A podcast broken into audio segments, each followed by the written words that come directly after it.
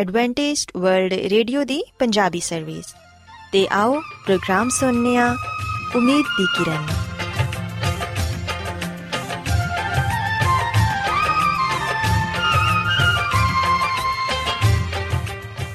ਸਾਥਿਓ, ਮੈਂ ਤੁਹਾਡੀ ਮੇਜ਼ਬਾਨ ਫਰਾਜ਼ ਸਲੀਮ, ਪ੍ਰੋਗਰਾਮ ਉਮੀਦ ਦੀ ਕਿਰਨ ਦੇ ਨਾਲ ਤੁਹਾਡੀ ਖidmat 'ਚ ਹਾਜ਼ਰ ਹਾਂ। ਮੇਰੇ ਵੱਲੋਂ ਪ੍ਰੋਗਰਾਮ ਸੁਣਨ ਵਾਲੇ ਸਾਰੇ ਸਾਥੀਆਂ ਨੂੰ ਮੇਰਾ ਪਿਆਰ ਭਰਾ ਸਲਾਮ, ਕਬੂਲ ਹੋਏ।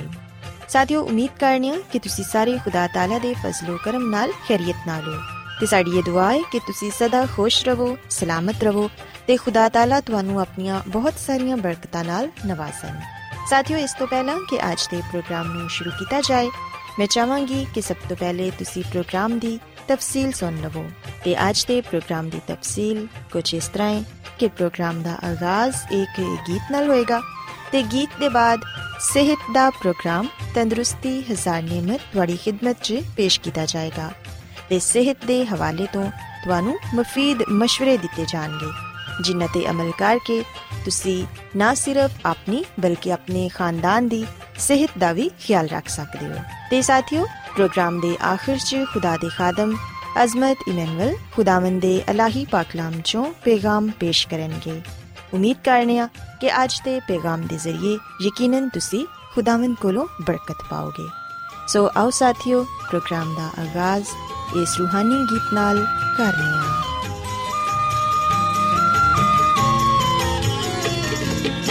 खुदा तरसो आओ सुनो ए बयान मेरे ऊते रब ने जो कीते एहसान खुदा तरसो आओ ਸੁਨੋ ਐ ਬਿਆਨ। ਮੇਰੇ ਉਤੇ ਰੱਬ ਨੇ ਜੋ ਕੀਤੇ ਅਸਾਂ ਖੁਦਾ ਦਰਸੋ ਆਓ, ਸੁਨੋ ਐ ਬਿਆਨ।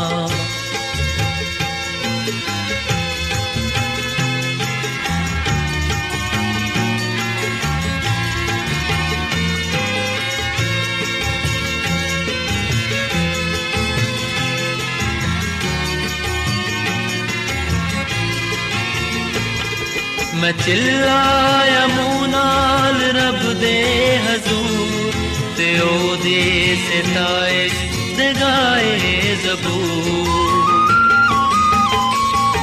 मैं चिल्लाया मूंह नाल रब दे हजूर ते ओदी सिताइश ते गाए जबूर खुदा तरसो आओ सुनो ए बयान मेरे ऊते रब ने जो कीते एहसान खुदा तरसो आओ सुनो ए बयान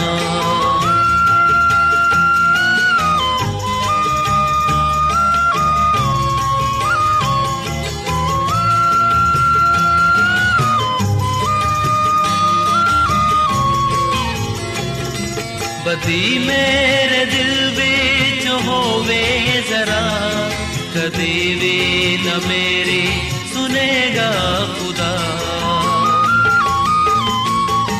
बदी मेरे दिल विच होवे जरा कदी भी न मेरी सुनेगा खुदा खुदा तरसो आओ सुनो ए बयान मेरे ऊते रब ने जो कीते एहसान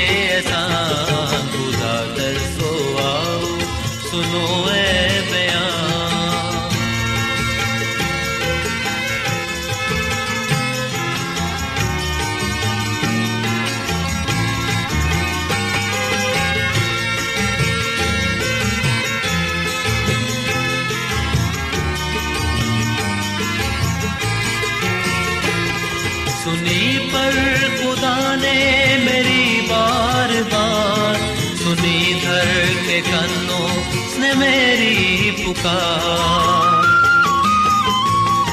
सुनी पर खुदा ने मेरी बार बार, सुनी धर के कन्नों ने मेरी पुकार। खुदा तरसो आओ, सुनो ए बयान, मेरे ऊते रब ने जो कीते एहसान खुदा तरसो आओ, सुनो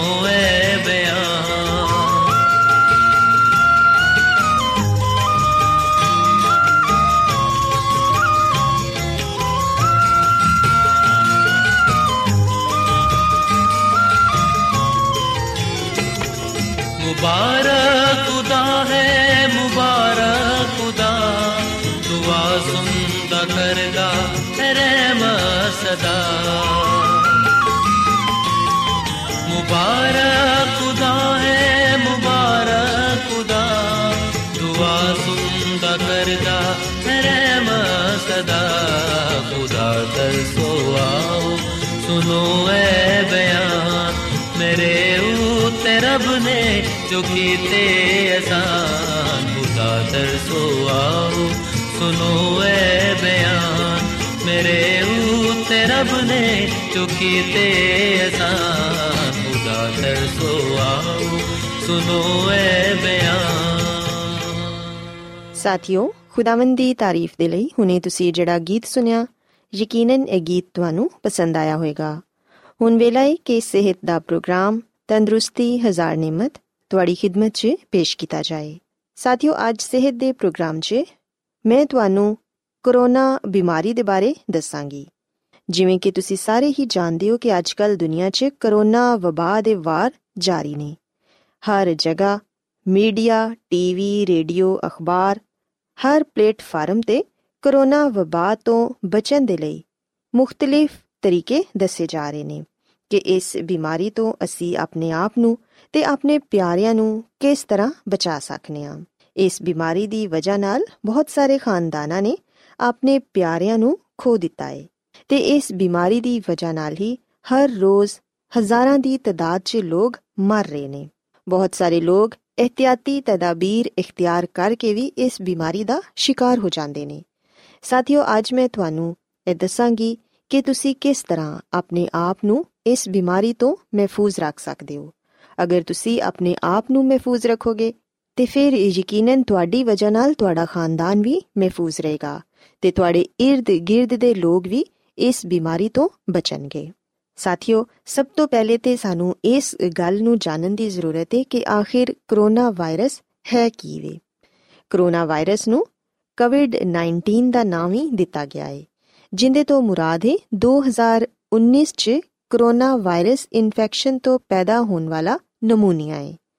ਅਸੀਂ ਵੇਖਨੀਆ ਕਿ ਇਹ ਬਿਮਾਰੀ ਸਨ 2019 ਚ ਸ਼ੁਰੂ ਹੋਈ ਤੇ ਇੱਕ ਇਨਫੈਕਸ਼ਨ ਦੇ ਜ਼ਰੀਏ ਇਹ ਪੈਦਾ ਹੁੰਦੀ ਹੈ ਇਹ ਇਨਫੈਕਸ਼ਨ ਲੱਗਣ ਦੀ ਇੱਕ ਆਮ ਅਲਾਮਤ ਨਿਜ਼ਾਮੇ ਤਨਫਸ ਦੇ ਮਸਲੇ ਨੇ ਜਿੰਦੇ 'ਚ ਖਾਂਸੀ ਸਾਹ ਫੁੱਲਣਾ ਸਾਹ ਲੈਣ 'ਚ ਮੁਸ਼ਕਲ ਪੇਸ਼ ਆਣਾ ਨਿਜ਼ਾਮੇ ਹਜ਼ਮ ਦੇ ਮਸਲੇ ਜਿਸਮ ਦੀ ਥਕਾਵਟ ਉਲਟੀ ਦਸਤ ਲੱਗਣਾ ਇਹ तमाम ਤਰ ਬਿਮਾਰੀਆਂ ਕਰੋਨਾ ਵਾਇਰਸ ਦੀ ਵਜ੍ਹਾ ਨਾਲ ਪੈਦਾ ਹੁੰਦੀਆਂ ਨੇ ਤੇ ਸਭ ਤੋਂ ਵੱਡੀ ਇਹਦੀ ਅਲਾਮਤ ਜਿਹੜੀ ਏ, ਉਹ ਇਹ ਵੇ ਕਿ ਇਨਸਾਨ ਨੂੰ ਖਾਂਸੀ ਆਂਦੀ ਏ, ਉਹਦਾ ਸਾਹ ਫੁੱਲਦਾ ਏ ਤੇ ਸਾਹ ਲੈਣ 'ਚ ਉਹਨੂੰ ਮੁਸ਼ਕਲ ਪੇਸ਼ ਆਂਦੀ ਏ। ਇਥੋਂ ਤੱਕ ਕਿ ਮੌਤ ਦਾ ਬਾਇਸ ਵੀ ਬਣ ਜਾਂਦੀ ਏ। ਅਸੀਂ ਵੇਖਨੀਆ ਕਿ ਕਰੋਨਾ ਵਾਇਰਸ ਦੀ ਆਮ ਅਲਾਮਤ, ਬੁਖਾਰ ਤੇ ਥਕਾਵਟ ਤੇ ਖੁਸ਼ਕ ਖਾਂਸੀ ਏ। ਕੁਝ ਮਰੀਜ਼ਾਂ 'ਚ ਨੱਕ ਬੰਦ ਹੋ ਜਾਣਾ, ਨੱਕ ਬਹਿਣਾ, ਗਲੇ 'ਚ ਸੋਜਨ ਹੋ ਜਾਣਾ ਇਹ ਆਮ ਅਲਾਮਤਾਂ ਨੇ ਜਿਹੜੀਆਂ ਕਿ ਕਰੋਨਾ ਵਾਇਰਸ ਦੀ ਵਜ੍ਹਾ ਨਾਲ ਪੈਦਾ ਹੁੰਦੀਆਂ ਨੇ। ਕੁਝ ਮਰੀਜ਼ਾਂ ਨੂੰ ਤੇ ਹਲਕੀਆਂ ਅਲਾਮਤ ਜ਼ਾਹਿਰ ਹੁੰਦੀਆਂ ਨੇ, ਲੇਕਿਨ ਕੁਝ ਮਰੀਜ਼ਾਂ 'ਚ ਬੁਖਾਰ ਦੀ ਅਲਾਮਤ ਬਹੁਤ ਸ਼ਦੀਦ ਹੁੰਦੀ ਏ। ਸਾਥੀਓ, ਅਸੀਂ ਵੇਖਨੀਆ ਕਿ ਸ਼ਦੀਦ ਮੁਤਾਸਰਾ ਮਰੀਜ਼ 'ਚ ਅਕਸਰ ਸਾਹ ਦੀ ਬਿਮਾਰੀ ਜ਼ਿਆਦਾ ਸ਼ਿੱਦਤ ਇਖਤਿਆਰ ਕਰ ਜਾਂਦੀ ਏ। ਬਿਮਾਰੀ ਲੱਗਣ ਦੇ ਇੱਕ ਹਫ਼ਤੇ ਬਾਅਦ ਹੀ ਇਨਸਾਨ ਨੂੰ ਸਾਹ ਲੈਣ 'ਚ ਬਹੁਤ ਮੁਸ਼ਕਿਲ ਪੇਸ਼ ਆਂਦੀ ਏ। ਉਹਨੂੰ ਸਾਹ ਨਹੀਂ ਆਂਦਾ ਜਿੰਦੀ ਵਜ੍ਹਾ ਨਾਲ ਉਹਦਾ ਨਿਜ਼ਾਮੇ ਹਜ਼ਮ ਵੀ ਖਰਾਬ ਹੋ ਜਾਂਦਾ ਹੈ, ਉਹਦੇ 'ਚ ਤਜ਼ਾਬੀਅਤ ਪੈਦਾ ਹੋ ਜਾਂਦੀ ਹੈ ਤੇ ਜਿਸਮ 'ਚ ਖੂਨ ਜਮਨਾ ਸ਼ੁਰੂ ਹੋ ਜਾਂਦਾ ਹੈ। ਇਨਸਾਨ ਥਕਾਵਟ ਮਹਿਸੂਸ ਕਰਦਾ ਹੈ, ਉਹਦਾ ਦਿਲ ਘਬਰਾਉਂਦਾ ਹੈ, ਉਹਨੂੰ ਕਹਿ ਆਂਦੀ ਏ ਦਿਲ ਦੀ ਧੜਕਨ ਤੇਜ਼ ਹੋ ਜਾਂਦੀ ਏ ਸੀਨੇ 'ਚ ਤਕਲੀਫ ਹੁੰਦੀ ਏ ਅੱਖਾਂ ਦੀ ਝੱਲੀ 'ਚ ਸੋਜ਼ਿਸ਼ ਪੈਦਾ ਹੋ ਜਾਂਦੀ ਏ ਪੇਟ ਤੇ ਬਾਜ਼ੂਆਂ 'ਚ ਤੇ ਜਿਸਮ ਦੇ ਹਰ ਅਜ਼ੂ 'ਚ ਦਰਦ ਮਹਿਸੂਸ ਹੁੰਦਾ ਏ ਇਹ ਅਲਾਮਤ ਅਕਸਰ ਕਰੋਨਾ ਵਾਇਰਸ ਦੇ ਮਰੀਜ਼ 'ਚ ਜ਼ਾਹਿਰ ਹੁੰਦੀਆਂ ਨੇ, ਜਦਕਿ ਅਸੀਂ ਵੇਖਿਆ ਕਿ ਕੁਝ ਮਰੀਜ਼ਾਂ 'ਚ ਤੇ ਕਿਸੇ ਕਿਸਮ ਦੀ ਅਲਾਮਤ ਜ਼ਾਹਿਰ ਹੀ ਨਹੀਂ ਹੁੰਦੀ, ਜਿਸ ਵਜ੍ਹਾ ਤੋਂ ਉਹਨਾਂ ਨੂੰ ਪਤਾ ਨਹੀਂ ਲੱਗਦਾ ਕਿ ਉਹ ਕਰੋਨਾ ਵਾਇਰਸ ਦੀ ਬਿਮਾਰੀ ਦਾ ਸ਼ਿਕਾਰ ਨੇ। ਸਾਥੀਓ, ਯਾਦ ਰੱਖੋ ਕਿ ਅਗਰ ਤੁਹਾਨੂੰ ਆਪਣੇ ਗਲੇ 'ਚ ਹਲਕੀ ਜਿਹੀ ਦਰਦ ਮਹਿਸੂਸ ਹੁੰਦੀ ਏ, ਖਾਂਸੀ ਆ ਰਹੀ ਏ ਜਾਂ ਫਿਰ ਨਜ਼ਲਾ ਜ਼ੁਕਾਮ ਏ, ਤੇ ਇਹਦੇ ਲਈ ਤੁਹਾਨੂੰ ਬਹੁਤ ਜਲਦ ਇhtiyati ਤਦਾਬੀਰ ਇਖਤਿਆਰ ਕਰਨ ਦੀ ਜ਼ਰੂਰਤ ਹੈ ਤਾਂ ਕਿ ਤੁਸੀਂ ਆਪਣੇ ਆਪ ਨੂੰ ਵੀ ਇਸ ਬਿਮਾਰੀ ਤੋਂ ਬਚਾ ਸਕੋ ਤੇ ਆਪਣੇ ird-gird ਰਹਿਣ ਵਾਲੇ ਲੋਕਾਂ ਨੂੰ ਵੀ। ਯਾਦ ਰੱਖੋ ਕਿ ਅਗਰ ਤੁਸੀਂ ਆਪਣੇ ਆਪ ਨੂੰ ਹਲਕਾ ਜਿਹਾ ਵੀ ਬਿਮਾਰ ਮਹਿਸੂਸ ਕਰ ਰਹੇ ਹੋ, ਤੇ ਕੋਸ਼ਿਸ਼ ਕਰੋ ਕਿ ਘਰ 'ਚ ਰਹੋ। ਘਰ 'ਚੋਂ ਬਾਹਰ ਨਾ ਜਾਵੋ। ਅਗਰ ਤੁਸੀਂ ਘਰ 'ਚੋਂ ਬਾਹਰ ਜਾ ਰਹੇ ਹੋ, ਤੇ ਸਮਾਜੀ ਫਾਸਲਾ ਇਖਤਿਆਰ ਕਰੋ। ਇੱਕ ਦੂਸਰੇ ਤੋਂ ਕਮ ਸ ਕਮ 6 ਫੁੱਟ ਦਾ ਫਾਸਲਾ ਰੱਖਣਾ ਬਹੁਤ ਹੀ ਜ਼ਰੂਰੀ ਹੈ ਮਾਸਕ ਦਾ ਇਸਤੇਮਾਲ ਜ਼ਰੂਰ ਕਰੋ। ਅਗਰ ਤੁਸੀਂ ਆਪਣੇ ਆਪ ਨੂੰ ਬਿਮਾਰ ਮਹਿਸੂਸ ਕਰ ਰਹੇ ਹੋ, ਤੇ ਘਰ 'ਚ ਰਹਿ ਕੇ ਵੀ ਮਾਸਕ ਨਾ ਉਤਾਰੋ। ਤੇ ਜਦੋਂ ਤੁਸੀਂ ਆਪਣੇ ਘਰ 'ਚੋਂ ਬਾਹਰ ਜਾਂਦੇ ਹੋ, ਤੇ ਉਦੋਂ ਵੀ ਮਾਸਕ ਦਾ ਇਸਤੇਮਾਲ ਜ਼ਰੂਰ ਕਰੋ। ਅਗਰ ਤੁਸੀਂ ਤੰਦਰੁਸਤ ਹੋ, ਫਿਰ ਵੀ ਮਾਸਕ ਦਾ ਇਸਤੇਮਾਲ ਕਰੋ, ਤਾਂ ਕਿ ਤੁਸੀਂ ਕਿਸੇ ਦੂਸਰੇ ਸ਼ਖਸ ਦੀ ਵਜ੍ਹਾ ਨਾਲ ਇਸ ਬਿਮਾਰੀ 'ਚ ਗ੍ਰਿਫਤਾਰ ਨਾ ਹੋ ਜਾਓ। ਅਗਰ ਤੁਹਾਨੂੰ ਨਜ਼ਲਾ ਜ਼ੁਕਾਮ ਹੈ ਤੇ ਟਿਸ਼ੂ ਪੇਪਰ ਦਾ ਇਸਤੇਮਾਲ ਕਰੋ। ਅਗਰ ਛੀਂਕ ਆ ਰਹੀ ਏ, ਤੇ ਉਹਦੇ ਲਈ ਵੀ ਟਿਸ਼ੂ ਪੇਪਰ ਇਸਤੇਮਾਲ ਕਰੋ ਤੇ ਇਸਤੇਮਾਲਸ਼ੁਦਾ ਟਿਸ਼ੂ ਪੇਪਰ ਨੂੰ ਕੂੜਾਦਾਨ 'ਚ ਜ਼ਾਇਆ ਕਰੋ। ਆਪਣੇ ਹੱਥਾਂ ਨੂੰ ਬਾਰ-ਬਾਰ ਸਾਬੁਨ ਨਾਲ ਧੋਵੋ ਤੇ ਸੈਨੀਟਾਈਜ਼ਰ ਦਾ ਇਸਤੇਮਾਲ ਕਰੋ। ਜਿਸ ਕਦਰ ਤੁਸੀਂ ਇhtiyat ਕਰੋਗੇ, ਉਸ ਕਦਰ ਹੀ ਤੁਸੀਂ ਆਪਣੇ ਆਪ ਨੂੰ ਮਹਿਫੂਜ਼ ਰੱਖ ਪਾਓਗੇ। ਆਪਣੇ ਘਰ ਦੀ ਸਫ਼ਾਈ ਦਾ ਵੀ ਖਾਸ ਖਿਆਲ ਰੱਖੋ। ਘਰ ਦੇ ਦਰਵਾਜ਼ਿਆਂ ਨੂੰ ਸੈਨੀਟਾਈਜ਼ਰ ਨਾਲ ਸਾਫ਼ ਕਰੋ। ਜਦੋਂ ਤੁਸੀਂ ਘਰ 'ਚ ਆਂਦੇ ਹੋ, ਤੇ ਉਦੋਂ ਆਪਣੇ ਹੱਥਾਂ ਨੂੰ ਅੱਛੀ ਤਰ੍ਹਾਂ ਸਾਬੁਨ ਨਾਲ ਧੋਵੋ ਤੇ ਆਪਣੇ ਕੱਪੜੇ ਤਬਦੀਲ ਕਰੋ। ਸਾਥੀਓ, ਇਸ ਤੋਂ ਇਲਾਵਾ ਸਾਥੀਓ, ਆਪਣੇ ਘਰ 'ਚ ਤਾਜ਼ਾ ਹਵਾ ਦਾ ਗੁਜ਼ਰ ਮੁਮਕਿਨ ਬਣਾਓ। ਆਪਣੇ ਘਰ ਦੇ ਦਰਵਾਜ਼ੇ ਤੇ ਖਿੜਕੀਆਂ ਨੂੰ ਖੋਲੋ ਤਾਂ ਕਿ ਤਾਜ਼ਾ ਹਵਾ ਤੁਹਾਡੇ ਘਰ ਦਾਖਲ ਹੋ ਸਕੇ ਤੇ ਜਿਹੜੇ ਜਰਾਸੀਮ ਘਰ 'ਚ ਨੇ, ਉਹ ਧੁੱਪ ਦੀ ਵਜ੍ਹਾ ਨਾਲ ਖਤਮ ਹੋ ਜਾਣ। ਇਸ ਤੋਂ ਇਲਾਵਾ ਸਾਥੀਓ, ਆਪਣੇ ਖਾਣ ਪੀਣ ਦੀ ਗਿਜ਼ਾ ਦਾ ਵੀ ਖਾਸ ਖਿਆਲ ਰੱਖੋ। ਇਸ ਬਿਮਾਰੀ 'ਚ ਅਗਰ ਤੁਹਾਡਾ ਮੁਦਾਫਤੀ ਨਿਜ਼ਾਮ ਬਿਹਤਰ ਹੋਏਗਾ, ਤੇ ਫਿਰ ਯਕੀਨਨ ਤੁਸੀਂ ਇਸ ਬਿਮਾਰੀ ਤੇ ਜਲਦ ਕਾਬੂ ਪਾ ਸਕਦੇ ਹੋ। ਆਪਣੀ ਗਿਜ਼ਾ 'ਚ ਸਬਜ਼ੀਆਂ ਤੇ ਫਲਾਂ ਦਾ ਇਸਤੇਮਾਲ ਕਰੋ। ਗਰਮ ਪਾਣੀ ਜ਼ਿਆਦਾ ਤੋਂ ਜ਼ਿਆਦਾ ਇਸਤੇਮਾਲ ਕਰੋ। ਗਰਮ ਮਸ਼ਰੂਬਾਤ ਜ਼ਿਆਦਾ ਇਸਤੇਮਾਲ ਕਰੋ। ਆਈਸਕ੍ਰੀਮ ਠੰਡੇ ਪਾਣੀ ਤੇ ਠੰਡੀਆਂ ਚੀਜ਼ਾਂ ਤੋਂ ਪਰਹੇਜ਼ ਕਰੋ। ਅੱਛੀ ਤੇ ਮਤਵਾਜ਼ਨ ਗਿਜ਼ਾ ਖਾਓ, ਤਾਂ ਕਿ ਤੁਹਾਡਾ ਮਦਾਫਤੀ ਨਿਜ਼ਾਮ ਬਿਹਤਰ ਹੋਵੇ। ਕਿਉਂਕਿ ਜਦੋਂ ਤੁਹਾਡਾ ਮਦਾਫਤੀ ਨਿਜ਼ਾਮ ਬਿਹਤਰ ਹੋਏਗਾ, ਤੇ ਫਿਰ ਨਾ ਸਿਰਫ ਤੁਸੀਂ ਕਰੋਨਾ ਵਾਇਰਸ, ਬਲਕਿ ਹੋਰ ਵੀ ਕਈ ਬਿਮਾਰੀਆਂ ਤੋਂ ਆਪਣੇ ਆਪ ਨੂੰ ਬਚਾ ਸਕਦੇ ਹੋ। ਸਾਥੀਓ, ਮੈਂ ਉਮੀਦ ਕਰਨੀ ਆ ਕਿ ਅੱਜ ਸਿਹਤ ਦੀਆਂ ਗੱਲਾਂ ਤੁਹਾਨੂੰ ਪਸੰਦ ਆਈਆਂ ਹੋਣਗੀਆਂ ਤੇ ਤੁਸੀਂ ਇਸ ਗੱਲ ਨੂੰ ਸਿੱਖਿਆ ਹੋਵੇਗਾ ਕਿ ਕਰੋਨਾ ਵਾਇਰਸ ਦੀ ਬਿਮਾਰੀ ਤੋਂ ਅਸੀਂ ਕਿਸ ਤਰ੍ਹਾਂ ਆਪਣੇ ਆਪ ਨੂੰ ਤੇ ਆਪਣੇ ਖਾਨਦਾਨ ਨੂੰ ਤੇ ਆਪਣੇ ird-gird ਦੇ ਲੋਕਾਂ ਨੂੰ ਬਚਾ ਸਕਨੇ ਆ ਕਿਉਂਕਿ ਸਾਥੀਓ, ਇਹ ਬਿਮਾਰੀ ਇੱਕ ਜਾਨਲੇਵਾ ਬਿਮਾਰੀ ਹੈ ਤੇ ਬਹੁਤ ਸਾਰੇ ਲੋਕਾਂ ਦੀ ਜਾਨ ਲੈ ਰਹੀ ਹੈ ਸੋ ਅਗਰ ਅਸੀਂ ਇਹ ਚਾਹਨੇ ਆ ਕਿ ਅਸੀਂ ਖੁਦ ਵੀ ਮਹਿਫੂਜ਼ ਰਹੀਏ ਤੇ ਸਾਡੇ ਪਿਆਰੇ ਵੀ ਇਸ ਬਿਮਾਰੀ ਤੋਂ ਮਹਿਫੂਜ਼ ਰਹਿਣ, ਤੇ ਫਿਰ ਸਾਥੀਓ, ਸਾਨੂੰ ਇਹਨਾਂ ਇhtiyati ਤਦਾਬੀਰ ਤੇ ਅਮਲ ਕਰਨ ਦੀ ਜ਼ਰੂਰਤ ਹੈ ਮੇਰੀ ਇਹ ਦੁਆ ਹੈ ਕਿ ਖੁਦਾਵੰਦ ਖੁਦਾ ਤੁਹਾਡੇ ਨਾਲ ਹੋਣ ਤੇ ਤੁਹਾਨੂੰ ਤੇ ਤੁਹਾਡੇ ਖਾਨਦਾਨ ਨੂੰ ਸਿਹਤ ਤੇ ਤੰਦਰੁਸਤੀ عطا ਫਰਮਾਵੇ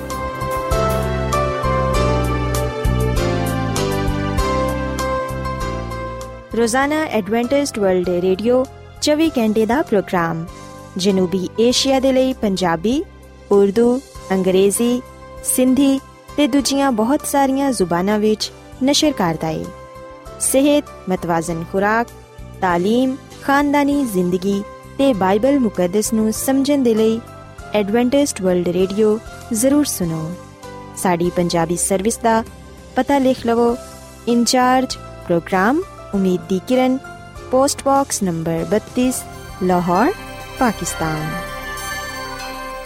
Adventist World Radio ਵੱਲੋਂ ਪ੍ਰੋਗਰਾਮ ਉਮੀਦ ਦੀ ਕਿਰਨ ਨਿਸ਼ਰ ਕੀਤਾ ਜਾ ਰਿਹਾ ਹੈ ਹੁਣ ਵੇਲਾ ਹੈ ਕਿ ਅਸੀਂ ਖੁਦਾ ਦੇ ਪਾਕ ਕਲਾਮ ਚੋਂ ਪੈਗਾਮ ਸੁਣੀਏ ਤੇ ਅੱਜ ਤੁਹਾਡੇ ਲਈ ਪੈਗਾਮ ਖੁਦਾ ਦੇ ਖਾਦਮ ਅਜ਼ਮਤ ਇਮਨੁਅਲ ਪੇਸ਼ ਕਰਨਗੇ। ਤੇ ਆਓ ਆਪਣੇ ਦਿਲਾਂ ਨੂੰ ਤਿਆਰ ਕਰੀਏ ਤੇ ਖੁਦਾ ਦੇ ਕਲਾਮ ਨੂੰ ਸੁਣੀਏ। ਯਿਸੂ ਮਸੀਹ ਦੇ ਅਜ਼ਲੀ ਤੇ ਅਬਦੀ ਨਾਮ ਵਿੱਚ ਸਾਰੇ ਸਾਥੀਆਂ ਨੂੰ ਸਲਾਮ। ਸਾਥਿਓ, ਮੈਂ ਮਸੀਹ ਯਿਸੂ ਵਿੱਚ ਤੁਹਾਡਾ ਖਾਦਮ ਅਜ਼ਮਤ ਇਮਾਨੁਅਲ ਬਾਈਬਲ ਮੁਕੱਦਸ ਦੇ ਨਾਲ ਤੁਹਾਡੀ ਖਿਦਮਤ ਵਿੱਚ ਹਾਜ਼ਰ ਹਾਂ ਤੇ ਮੈਂ ਖੁਦਾਮਦ ਖੁਦਾ ਦਾ ਸ਼ੁਕਰ ਅਦਾ ਕਰਨਾ ਮੈਂ ਕਿ ਅੱਜ ਮੈਂ ਤੁਹਾਨੂੰ ਇੱਕ ਵਾਰ ਫੇਰ ਖੁਦਾਮ ਦਾ ਕਲਾਮ ਸੁਣਾ ਸਕਣਾ ਸਾਥੀਓ, ਅੱਜ ਅਸੀਂ ਇੱਕ ਐਸੀ ਦਾਵਤ ਦੇ ਬਾਰੇ ਜਾਣਾਂਗੇ, ਜਿਹੜੀ ਕਿ ਪੂਰੀ ਦੁਨੀਆ ਦੇ ਲਈ ਹੈ ਤੇ ਆ ਦਾਵਤ ਯਿਸੂ ਮਸੀਹ ਦਿੰਦੇ ਨੇ। ਆਓ ਸਾਥੀਓ, ਅਸੀਂ ਬਾਈਬਲ ਮੁਕੱਦਸ ਚੋਂ ਇਸ ਗੱਲ ਨੂੰ ਸਿੱਖੀਏ, ਇਸ ਗੱਲ ਨੂੰ ਪੜ੍ਹੀਏ ਕਿ ਕਿਸ ਗੱਲ ਦੀ ਦਾਵਤ ਸਾਨੂੰ ਯਿਸੂ ਮਸੀਹ ਦਿੰਦੇ ਨੇ, ਪੂਰੀ ਦੁਨੀਆ ਦੇ ਲਈ ਯਿਸੂ ਮਸੀਹ ਦੀ ਕੀ ਦਾਵਤ ਹੈ ਅਗਰ ਅਸੀਂ ਬਾਈਬਲ ਮੁਕੱਦਸ ਦੇ ਨਵੇਂ ਏਧਨਾਮੇ ਵਿੱਚ ਮੱਤੀ ਰਸੂਲ ਦੀ ਅੰਜੀਲ ਦੇ 11ਵੇਂ ਬਾਬ ਦੀ 28ਵੀਂ ਅਧ ਪੜ੍ਹੀਏ ਤੇ ਇਥੇ ਲਿਖਿਆ ਕਿ ਐ ਮਿਹਨਤ ਉਠਾਨ ਵਾਲਿਓ ਤੇ ਬੋਝ ਦੇ ਦਬੇ ਹੋਏ ਲੋਕੋ, ਸਾਰੇ ਮੇਰੇ ਕੋਲ ਆਓ, ਮੈਂ ਤੁਹਾਨੂੰ ਆਰਾਮ ਦਵਾਂਗਾ। ਸਾਥੀਓ, ਅਸੀਂ ਬਾਈਬਲ ਮੁਕੱਦਸ ਦੇ ਇਸ ਹਵਾਲੇ ਵਿੱਚ ਯਿਸੂ ਮਸੀਹ ਦੇ ਕਲਾਮ ਨੂੰ ਪਾਣੇ ਆ ਯਿਸੂ ਮਸੀਹ, ਜਿਹੜਾ ਕਿ ਦੁਨੀਆ ਦਾ ਨਜਾਤ ਦੇਹਿੰਦਾ ਹੈ, ਉਹ ਬਣੀ ਨੂੰ ਇਨਸਾਨ ਦੇ ਨਾਲ ਕਲਾਮ ਕਰਦੇ ਨੇ ਕਿ ਐ ਮਿਹਨਤ ਉਠਾਨ ਵਾਲਿਓ ਤੇ ਬੋਝ ਦੇ ਨਾਲ ਦਬੇ ਹੋਏ ਲੋਕੋ, ਸਾਰੇ ਮੇਰੇ ਕੋਲ ਆਓ, ਮੈਂ ਤੁਹਾਨੂੰ ਆਰਾਮ ਦਵਾਂਗਾ। ਸੋ ਯਿਸੂ ਮਸੀਹ ਦੁਨੀਆ ਦੇ ਲੋਕਾਂ ਨੂੰ ਆਦਾਵਤ ਦਿੰਦੇ ਨੇ ਕਿ ਸਾਰੇ ਮੇਰੇ ਕੋਲ ਆਓ, ਮੈਂ ਤੁਹਾਨੂੰ ਆਰਾਮ ਦਵਾਂਗਾ।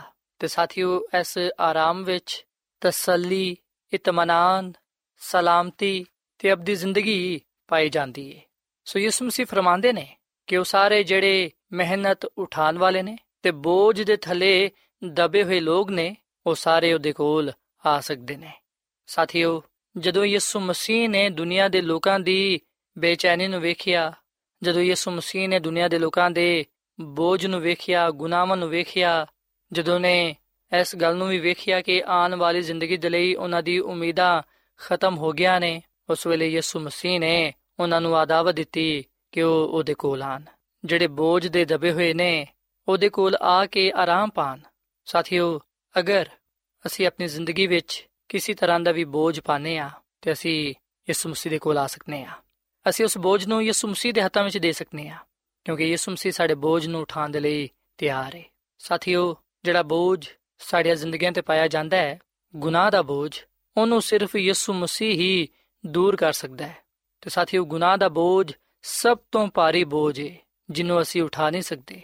ਅਗਰ ਸਾਨੂੰ ਆ ਬੋਝ ਕੱਲੇ ਚੁੱਕਣਾ ਪਏ, ਤੇ ਫਿਰ ਅਸੀਂ ਚਕਨਾਚੂਰ ਹੋ ਜਾਵਾਂਗੇ। ਇਸੇ ਲਈ ਅਸੀਂ ਵਿਖਣਾ ਕਿ ਯਿਸੂ ਮਸੀਹ ਸਾਨੂੰ ਇਸ ਗੱਲ ਦੀ ਦਾਵਤ ਦਿੰਦੇ ਨੇ ਕਿ ਇਹ ਮਿਹਨਤ ਉਠਾਉਣ ਵਾਲਿਓ ਤੇ ਬੋਝ ਦੇ ਨਾਲ ਦਬੇ ਹੋਏ ਲੋਕੋ ਮੇਰੇ ਕੋਲ ਆਓ, ਮੈਂ ਤੁਹਾਨੂੰ ਆਰਾਮ ਦਵਾਂਗਾ। ਸਾਥੀਓ, ਯਿਸੂ ਮਸੀਹ ਜਿਹੜਾ ਕਿ ਗੁਨਾਹ ਤੋਂ ਵਾਕਿਫ ਨਾ ਸੀ, ਉਹਨੇ ਸਾਡੇ ਗੁਨਾਹਾਂ ਦੇ ਬੋਝ ਨੂੰ ਆਪਣੇ ਉੱਤੇ ਲੈ ਲਿਆ। ਜਿਵੇਂ ਕਿ ਅਸੀਂ ਯਸਾਇਆ ਨਬੀ ਦੀ ਕਿਤਾਬ ਦੇ 53 ਬਾਬ ਦੀ 6 ਐਤ ਵਿੱਚ ਪੜ੍ਹਨੇ ਆ ਕਿ ਖੁਦਾਵੰਦ ਨੇ ਸਾਡੀ ਸਾਰੀ ਬਦਕਾਰੀ ਉਹਦੇ ਤੇ ਪਾ ਦਿੱਤੀ। ਸੋ ਸਾਥੀਓ ਗੱਲ ਸੱਚ ਹੈ ਕਿ ਯਿਸੂ ਮਸੀਹ ਨੇ ਸਾਡੇ ਗੁਨਾਹਾਂ ਦਾ ਬੋਝ ਚੁੱਕ ਲਿਆ ਤਾਂ ਕਿ ਅਸੀਂ ਆਰਾਮ ਪਾ ਸਕੀਏ। ਸੋ ਸਾਨੂੰ ਆਰਾਮ ਦੇਣ ਦੇ ਲਈ ਯਿਸੂ ਮਸੀਹ ਨੇ ਗੁਨਾਹਾਂ ਦਾ ਬੋਝ ਆਪਣੇ ਉੱਤੇ ਲੈ ਲਿਆ।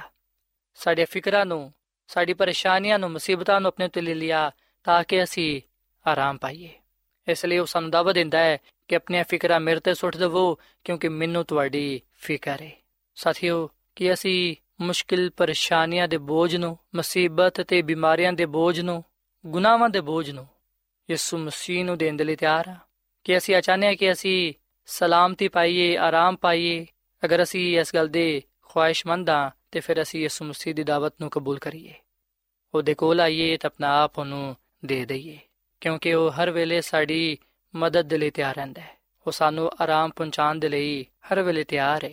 ਸਾਥੀਓ, ਇੱਕ ਦਫਾ ਦਾ ਜ਼ਿਕਰ ਹੈ ਕਿ ਇੱਕ ਬੁੱਢੀ ਔਰਤ ਬੜਾ ਭਾਰੀ ਸਮਾਨ ਆਪਣੇ ਸਿਰ ਤੇ ਚੁੱਕੀ ਹੋਈ ਸੀ। ਉਹ ਸੜਕ ਦੇ ਕਿਨਾਰੇ ਚੱਲਦੀ ਸੀ ਤੇ ਉਹਦਾ ਘਰ ਬੜੀ ਹੀ ਦੂਰ ਸੀ। ਤੇ ਜਿਹੜਾ ਸਮਾਨ ਉਹਨੇ ਆਪਣੇ ਸਿਰ ਤੇ ਰੱਖਿਆ ਹੋਇਆ ਸੀ, ਉਹ ਬੜਾ ਹੀ ਭਾਰੀ ਸੀ ਜਿਹਨੂੰ ਚੁੱਕਣਾ ਉਹਦੇ ਲਈ ਆਸਾਨ ਨਾ ਸੀ। ਉਹਨੇ ਬੜੀ ਮੁਸ਼ਕਲਾਂ ਦੇ ਨਾਲ ਉਸ ਬੋਝ ਨੂੰ, ਉਸ ਭਾਰੀ ਸਮਾਨ ਨੂੰ ਆਪਣੇ ਸਿਰ ਉੱਤੇ ਰੱਖਿਆ ਹੋਇਆ ਸੀ ਤੇ ਆਹਿਸਤਾ ਆਹਿਸਤਾ ਆਪਣੇ ਘਰ ਦੇ ਵੱਲ ਜਾਂਦੀ ਸੀ। ਬਹੁਤ ਸਾਰੇ ਲੋਕ ਉਹਦੇ ਕੋਲੋਂ ਗੁਜ਼ਰਦੇ ਸਨ, ਪਰ ਕਿਸੇ ਨੇ ਵੀ ਉਹਦੀ ਮਦਦ ਨਾ ਕੀਤੀ। ਕਿਸੇ ਨੇ ਵੀ ਉਹਨੂੰ ਆ ਗੱਲ ਨਾ ਕਹੀ ਕਿ ਆਪਣਾ ਬੋਝ, ਆਪਣਾ ਪਾਰ ਮੈਨੂੰ ਚੁਕਾ ਦੇ, ਬਲਕਿ ਲੋਕ ਉਹਨੂੰ ਨਜ਼ਰਅੰਦਾਜ਼ ਕਰਦੇ ਹੋਇਆਂ ਜਾਂਦੇ ਸਨ।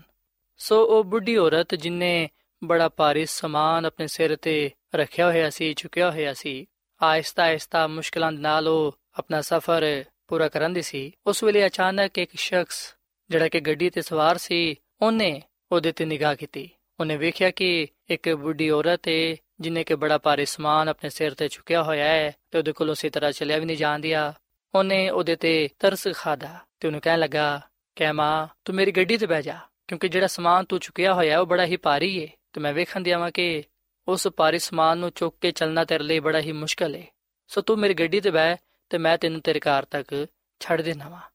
ਉਸ ਬੁੱਢੀ ਔਰਤ ਨੇ ਜਦੋਂ ਆ ਅਲਫਾਜ਼ ਸੁਨੇ ਉਹ ਬੜੀ ਖੁਸ਼ ਹੋਈ ਤੇ ਉਹ ਉਹਦੀ ਗੱਡੀ ਦੇ ਪਿੱਛੇ ਬਹਿ ਗਈ। ਪਰ ਉਸ ਸਮਾਨ ਨੂੰ ਉਹਨੇ ਆਪਣੇ ਸਿਰ ਤੇ ਹੀ ਰੱਖਿਆ ਤੇ ਜਦੋਂ ਉਹ ਸ਼ਖਸ ਆਪਣੀ ਗੱਡੀ ਚਲਾ ਕੇ ਬੜੀ ਅੱਗੇ ਨਿਕਲ ਗਿਆ ਅਚਾਨਕ ਉਹਨੇ ਪਿੱਛੇ ਜਦੋਂ ਮੁੜ ਕੇ ਵੇਖਿਆ ਤੇ ਉਹਨੇ ਉਸ ਵੇਲੇ ਇਸ ਗੱਲ ਨੂੰ ਜਾਣਿਆ ਕਿ ਉਸ ਬੁੱਢੀ ਔਰਤ ਨੇ ਸਿਰ ਤੇ ਬੜਾ ਭਾਰੀ ਸਮਾਨ ਚੁੱਕਿਆ ਹੋਇਆ ਹੈ। ਉਹਨੇ ਉਸ ਸਮਾਨ ਨੂੰ ਉਸ ਗੱਡੀ ਤੇ ਨਹੀਂ ਰੱਖਿਆ, ਬਲਕਿ ਆਪਣੇ ਸਿਰ ਤੇ ਰੱਖਿਆ ਹੋਇਆ ਹੈ, ਜਿਹਦੀ ਵਜ੍ਹਾ ਤੋਂ ਥਕਨ ਪਰੇਸ਼ਾਨੀ ਉਹਦੇ ਚਿਹਰੇ ਤੋਂ ਸਾਫ਼ ਵਿਖਾਈ ਦਿੰਦੀ ਸੀ। ਸੋ ਉਸ ਸ਼ਖਸ ਨੇ ਉਸ ਬੁੱਢੀ ਔਰਤ ਨੂੰ ਅਗਲ ਕਹੀ ਕਿ ਮੈਂ ਤੈਨੂੰ ਇਸ ਲਈ ਗੱਡੀ ਤੇ ਬਾਇਆ ਸੀ ਤਾਂ ਕਿ ਤੇਰਾ ਪਾਰ ਹਲਕਾ ਹੋ ਸਕੇ। ਤੂੰ ਉਸ ਪਾਰ ਤੋਂ ਆਰਾਮ ਪਾ ਸਕੇ। ਤੈਨੂੰ ਉਹ ਬੋਝ ਨਾ ਚੁੱਕਣਾ ਪਵੇ, ਪਰ ਫਿਰ ਵੀ ਤੂੰ ਉਹ ਬੋਝ ਚੁੱਕਿਆ ਹੋਇਆ ਹੈ। ਸੋ ਸਾਥੀਓ, ਇਸ ਕਹਾਣੀ ਵਿੱਚ ਪਾਈ ਜਾਣ ਵਾਲੀ ਬੁੱਢੀ ਔਰਤ ਉਹਨਾਂ ਲੋਕਾਂ ਦੀ ਨੁਮਾਇੰਦਗੀ ਕਰਦੀ ਏ, ਜਿਹੜੇ ਕਿ ਮੁਸ਼ਕਿਲ ਪਰੇਸ਼ਾਨੀਆਂ ਦਾ, ਗੁਨਾਹਾਂ ਦਾ ਬੋਝ ਆਪਣੇ ਉੱਤੇ ਉਠਾਏ ਹੋਏ ਨੇ। ਤੇ ਇਸ ਦੁਨੀਆਂ ਵਿੱਚ ਬਹੁਤ ਸਾਰੇ ਐਸੇ ਲੋਕ ਨੇ, ਜਿਹੜੇ ਕਿ ਯਿਸੂ ਮਸੀਹ ਨੂੰ ਕਬੂਲ ਤੇ ਕਰ ਲੈਂਦੇ ਨੇ, ਉਹਦੇ ਤੇ ਈਮਾਨ ਤੇ ਲੈ ਆਂਦੇ ਨੇ, ਪਰ ਫਿਰ ਵੀ ਉਹ ਉਸ ਬੋਝ ਨੂੰ ਯਿਸੂ ਮਸੀਹ ਨੂੰ ਨਹੀਂ ਦਿੰਦੇ, ਜਿਹੜਾ ਕਿ ਉਹਨਾਂ ਦੇ ਲਈ ਨੁਕਸਾਨ ਦਾ ਬਾਇਸ ਹੁੰਦਾ ਹੈ।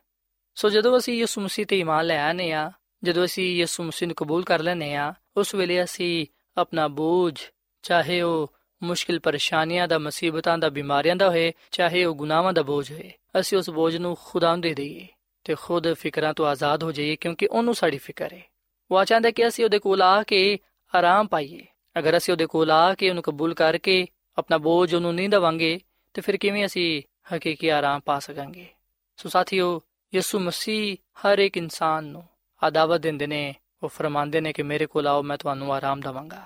ਸੋ ਯਿਸੂ ਮਸੀਹ ਦੀ ਦਾਵਤ ਅੱਜ ਮੇਰੇ ਲਈ ਤੇ ਤੁਹਾਡੇ ਲਈ ਵੀ ਹੈ ਉਹ ਸਾਨੂੰ ਦਾਵਤ ਦਿੰਦੇ ਨੇ ਕਿ ਅਸੀਂ ਆਪਣਾ ਬੋਝ ਉਹਨੂੰ ਦੇ ਦਈਏ ਤਾਂ ਕਿ ਉਹ ਸਾਨੂੰ ਆਰਾਮ ਦੇ ਸਕੇ। ਉਹਦਾ ਫਰਮਾਨ ਹੈ ਕਿ ਮੇਰੇ ਕੋਲੋਂ ਆਰਾਮ ਲੈ ਲਵੋ। ਸਾਥੀਓ, ਖੁਦਾ ਦੀ ਖਾਦਮਾ ਮਿਸਿਸ ਐਲਨ ਜੀ ਵਾਈਟ ਆਪਣੀ ਕਿਤਾਬ ਜ਼ਮਾਨੋ ਕੇ ਮੰਗੇ ਦੇ ਸਫਾ ਨੰਬਰ 400 ਵਿੱਚ ਇਹ ਗੱਲ ਲਿਖਦੀ ਹੈ ਕਿ ਉਹ ਦਾਵਾ ਦਿੰਦਾ ਹੈ ਕਿ ਤੁਸੀਂ ਫਿਕਰਾਂ, ਉਲਝਣਾ, ਪਰੇਸ਼ਾਨੀਆਂ ਭਾਵੇਂ ਕਿਸੇ ਵੀ ਕਿਸਮ ਦੇ ਕਿਉਂ ਨਾ ਹੋਣ ਤੁਸੀਂ ਉਹਦੇ ਸਾਹਮਣੇ ਰੱਖ ਦਵੋ ਤੁਹਾਡੀ ਰੂਹ ਉਹਨਾਂ ਨੂੰ ਬਰਦਾਸ਼ਤ ਕਰਨ ਦੀ ਕੂਵਤ ਪਾਏਗੀ ਤੁਹਾਡੇ ਲਈ ਰਸਤਾ ਤਿਆਰ ਕੀਤਾ ਗਿਆ ਹੈ ਕਿ ਤੁਸੀਂ ਆਪਣੀ तमाम ਪਰੇਸ਼ਾਨੀਆਂ ਤੇ ਤੇ ਮੁਸ਼ਕਿਲਾਂ ਤੇ ਕਾਬੂ ਪਾ ਸਕੋ ਤੁਸੀਂ ਆਪਣੀ ਕੂਵਤ ਵਿੱਚ ਭਾਵੇਂ ਕਿੰਨੇ ਹੀ ਕਮਜ਼ੋਰ ਕਿਉਂ ਨਾ ਹੋਵੋ ਉਹ ਤੁਹਾਨੂੰ ਕੂਵਤ ਬਖਸ਼ੇਗਾ ਤਾਂ ਕਿ ਤੁਸੀਂ ਹਕੀਕੀ ਆਰਾਮ ਪਾ ਸਕੋ ਜਿੰਨਾ ਜ਼ਿਆਦਾ ਤੁਹਾਡਾ ਬੋਝ ਹੋਏਗਾ ਯਿਸੂ ਮਸੀਹ ਉਸ ਬੋਝ ਨੂੰ ਆਪਣੇ ਉੱਤੇ ਲੈ ਲੇਗਾ ਤੇ ਤੁਹਾਨੂੰ ਉਸ ਤੋਂ ਜ਼ਿਆਦਾ ਆਰਾਮ ਤੇ ਬਰਕਤ ਦੇਵੇਗਾ। ਯਿਸੂ ਮਸੀਹ ਦੀ ਦਾਵਤ ਹਰ ਇੱਕ ਦੇ ਲਈ ਹਰ ਕੋਈ ਉਹਦੀ ਦਾਵਤ ਨੂੰ ਕਬੂਲ ਕਰ ਸਕਦਾ ਹੈ। ਔਰ ਫਿਰ ਸਾਥੀਓ, ਖੁਦਾ ਦੀ ਖਾਦਮਾ ਮਿਸਿਸ ਐਲਨ ਜੀ ਵਾਈਟ ਆਪਣੀ ਕਿਤਾਬ ਵਿੱਚ ਆ ਵੀ ਗੱਲ ਲਿਖਦੀ ਹੈ ਕਿ ਬੇਸ਼ੁਮਾਰ ਇੰਜ ਦੇ ਵੀ ਲੋਕ ਨੇ ਜਿਨ੍ਹਾਂ ਦੇ ਦਿਲ ਫਿਕਰਾਂ ਦੇ ਬੋਝ ਥਲੇ ਦਬੇ ਹੋਏ ਨੇ। ਉਹ ਦੁਨੀਆ ਦੇ ਮਿਆਰ ਤੱਕ ਪਹੁੰਚਣ ਦੀ ਫਿਕਰਾਂ ਵਿੱਚ ਨੇ।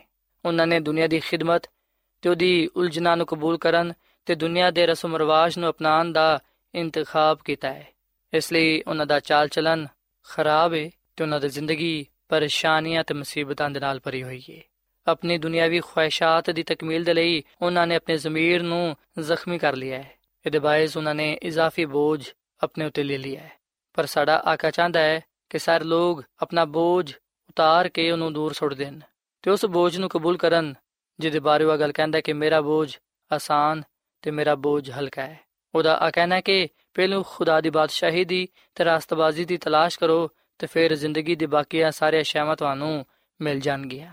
ਫਿਕਰ ਅੰਨੀ ਹੁੰਦੀ ਏ ਤੇ ਮੁਸਤਕਬਲ ਨੂੰ ਨਹੀਂ ਵੇਖ ਸਕਦੀ, ਮਗਰ ਯਿਸੂ ਮਸੀਹ ਇਬਤਦਾ ਤੋਂ ਇੰਤਹਾ ਤੱਕ ਵੇਖ ਸਕਦਾ ਹੈ। ਹਰ ਮੁਸ਼ਕਲ ਵਿੱਚ ਉਹ ਸੁਖ ਚੈਨ ਦਾ ਰਾਹ ਤਿਆਰ ਕਰਦਾ ਹੈ। ਸਾਡੇ ਆਸਮਾਨੀ ਬਾਪ ਦੇ ਕੋਲ ਸਾਨੂੰ ਮਦਦ ਪਹੁੰਚਾਉਣ ਦੇ ਲਈ ਹਜ਼ਾਰ ਰਸਤੇ ਨੇ, ਜਿਨ੍ਹਾਂ ਦੇ ਬਾਰੇ ਸਾਨੂੰ ਕੁਝ ਇਲਮ ਨਹੀਂ।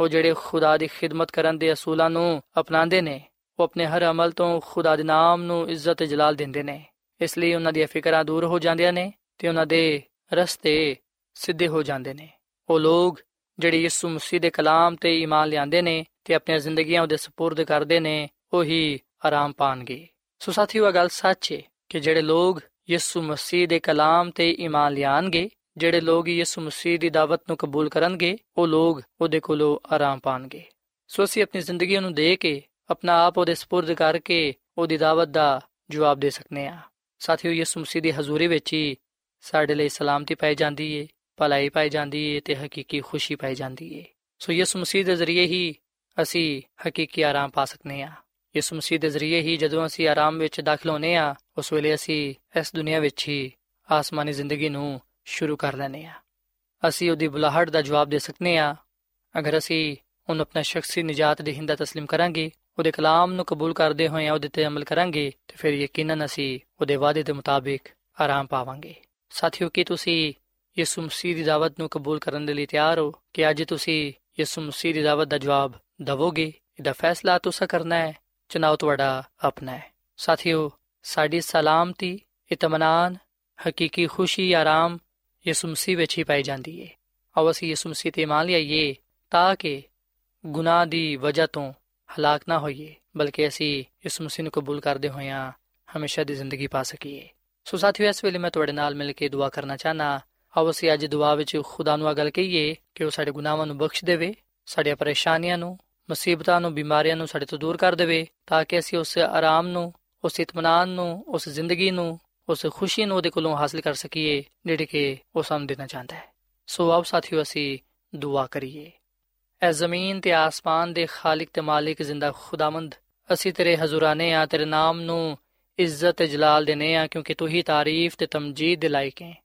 ਐ ਖੁਦਾਵੰਦ, ਤੇਰੇ ਕਲਾਮ ਦੇ ਲਈ, ਤੇਰੀ ਇਸ ਦਾਵਤ ਦੇ ਲਈ, ਜਿਹਦੇ ਵਿੱਚ ਸਾਡੀ ਨਜਾਤ ਹੈ ਤੇ ਆਪਣੀ ਜ਼ਿੰਦਗੀ ਪਾਈ ਜਾਂਦੀ ਹੈ ਇਹਦੇ ਲਈ ਅਸੀਂ ਤੇਰਾ ਸ਼ੁਕਰ ਅਦਾ ਕਰਨੇ ਆ।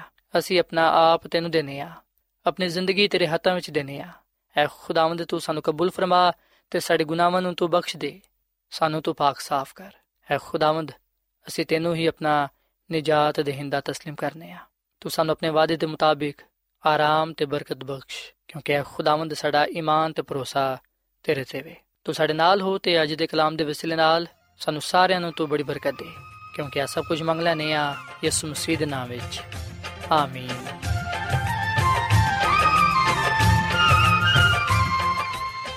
ਐਡਵੈਂਟਿਸਟ ਵਰਲਡ ਰੇਡੀਓ ਵੱਲੋਂ ਪ੍ਰੋਗਰਾਮ ਉਮੀਦ ਦੀ ਕਿਰਨ ਨਿਸ਼ਰ ਕੀਤਾ ਜਾ ਰਿਹਾ ਸੀ। ਉਮੀਦ ਕਰਨੀਆ ਕਿ ਅੱਜ ਦਾ ਪ੍ਰੋਗਰਾਮ ਤੁਹਾਨੂੰ ਪਸੰਦ ਆਇਆ ਹੋਵੇਗਾ।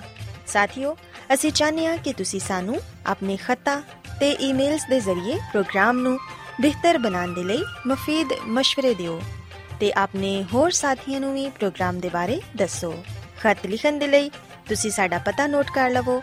Incharge program Umeed di Kiran post box number 32 Lahore Pakistan پتہ ایک بار پھر سن لو incharge program Umeed di Kiran post box number 32 Lahore Pakistan ਸਾਥਿਓ ਤੁਸੀਂ ਸਾਡਾ ਪ੍ਰੋਗਰਾਮ ਇੰਟਰਨੈਟ ਤੇ ਵੀ ਸੁਣ ਸਕਦੇ ਹੋ ਸਾਡੀ ਵੈਬਸਾਈਟ ਹੈ www.awr.org ਸਾਥਿਓ ਕੱਲ ਇਸੇ ਵੇਲੇ ਤੇ ਇਸੇ ਫ੍ਰੀਕੁਐਂਸੀ ਤੇ ਫਿਰ ਤੁਹਾਡੇ ਨਾਲ ਮੁਲਾਕਾਤ ਹੋਏਗੀ। ਹੁਣ ਆਪਣੀ ਮੇਜ਼ਬਾਨ ਫਰਾਜ਼ ਸਲੀਮ ਨੂੰ ਇਜਾਜ਼ਤ ਦਿਓ। ਖੁਦਾ ਹਾਫਿਜ਼।